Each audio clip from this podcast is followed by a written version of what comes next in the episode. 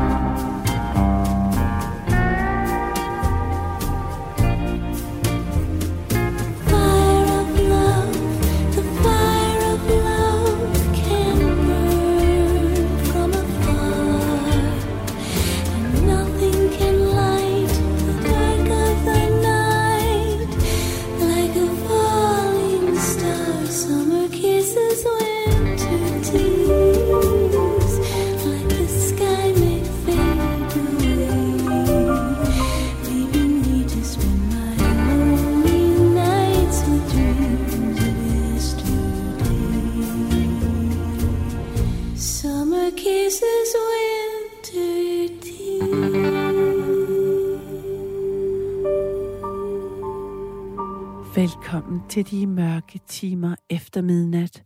Velkommen til nattevagten, hvor jeg kommer til at vogte natten i de næste to timer. Mit navn er Karoline Sasha Koches, og jeg glæder mig til at lave radio sammen med dig. Hvis du altså har mod og lyst til at ringe ind. Jeg tænker, at nattens udgangspunkt for samtale er familie, dynamikker og de roller, man har, når man øh, er sammen med dem, man er vokset op med.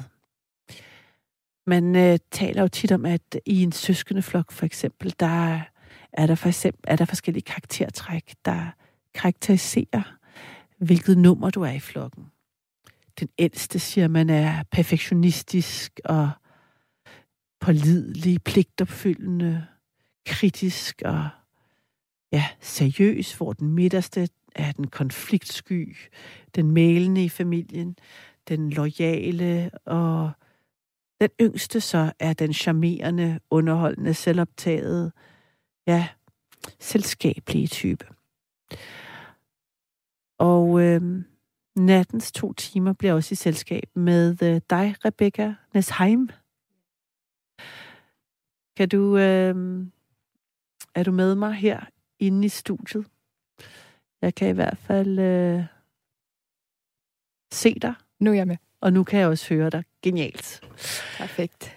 Vi skal jo sende sammen de næste to timer.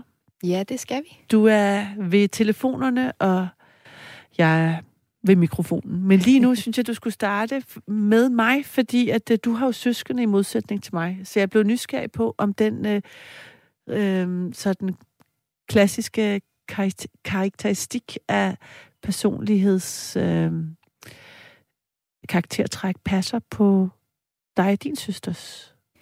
Jamen, jeg er den yngste i en Ja. søskendeflok på to. Ja. Jeg har en storsøster, Ja. og hun er seks år ældre end mig. Ja. Og jeg tror, at hvis hun også hørte den beskrivelse, så tror jeg faktisk, at vi begge to godt kunne blive enige om, at det er lidt omvendt. Nå, Øhm, at jeg altid har været den meget perfektionistiske og sådan lidt firkantet, ja, øh, hvor hun har været the joy of the party, okay. tror Så I faktisk sådan, øh, ja, I omvendt øh, Ja. den klassiske øh, storsøster-lillesøster-dynamik Ja, i, i, hvert i personlighed. Præcis, i hvert fald i forhold til den beskrivelse der. Ja. der øh, Men kender du, altså hvordan, når du så er hjemme til jul eller i andre familiesammenhænge, hvilken øh, dynamik er der så mellem jer?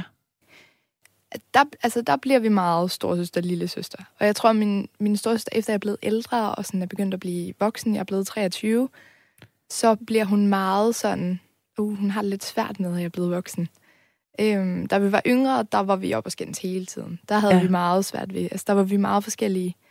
Øhm, og nu er det sådan en, tror jeg, hun holder lidt fast i, at jeg stadig er, er lille søster.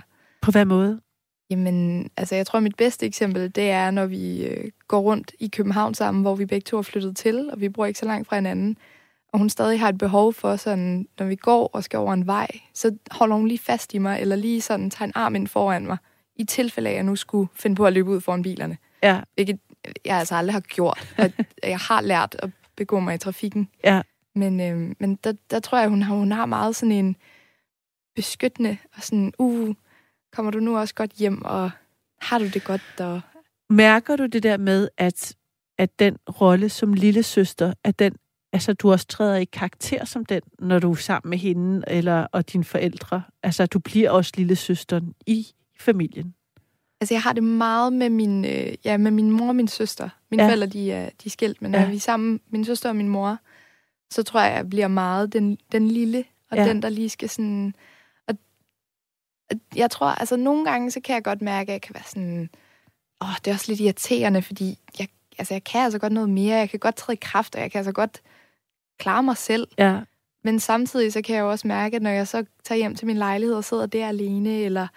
Altså, nogle gange så er det også meget rart at, at få lov at være lille af. søster. Ja, og få Ja. lov at blive passet på, og få lov at være den lille. Ej, fint. Det vil sige faktisk, så kan det, så i dit tilfælde, så kan det faktisk være en, så lyder som om det er en, altså det i hvert fald også kan være en lettelse at få lov til at træde ind i den, øh, ja, carefree, skulle jeg kalde den, øh, den ubekymrede lille søsterrolle, når du er hjemme. Fordi jeg bliver nemlig ret irriteret, når min, Ja. men jeg, når i, i, hvis min mor Ja. øh, behandler mig som et barn, fordi jeg er ene barn, så der bliver det ligesom bare, så bliver jeg talt, altså jeg Men føler, jeg bliver et barn. ja, som et barn, ja. så er det ikke en øh, dynamik, jeg kan føle mig sådan, hvor jeg føler, jeg kan læne mig ind i noget og være tryg.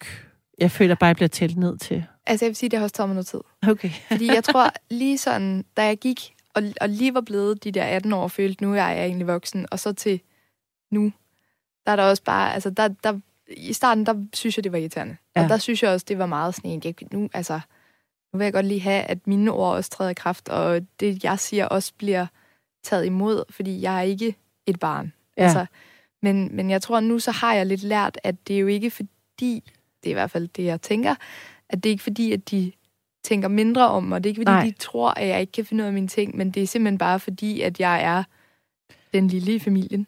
Ja, og det lyder også som om, at det du får, som du læner dig ind i, er noget omsorg og noget sådan øh, beskyttende, og dermed altså sådan en passen på, som er rart. Mm. Sådan at, at jeg bliver taget af.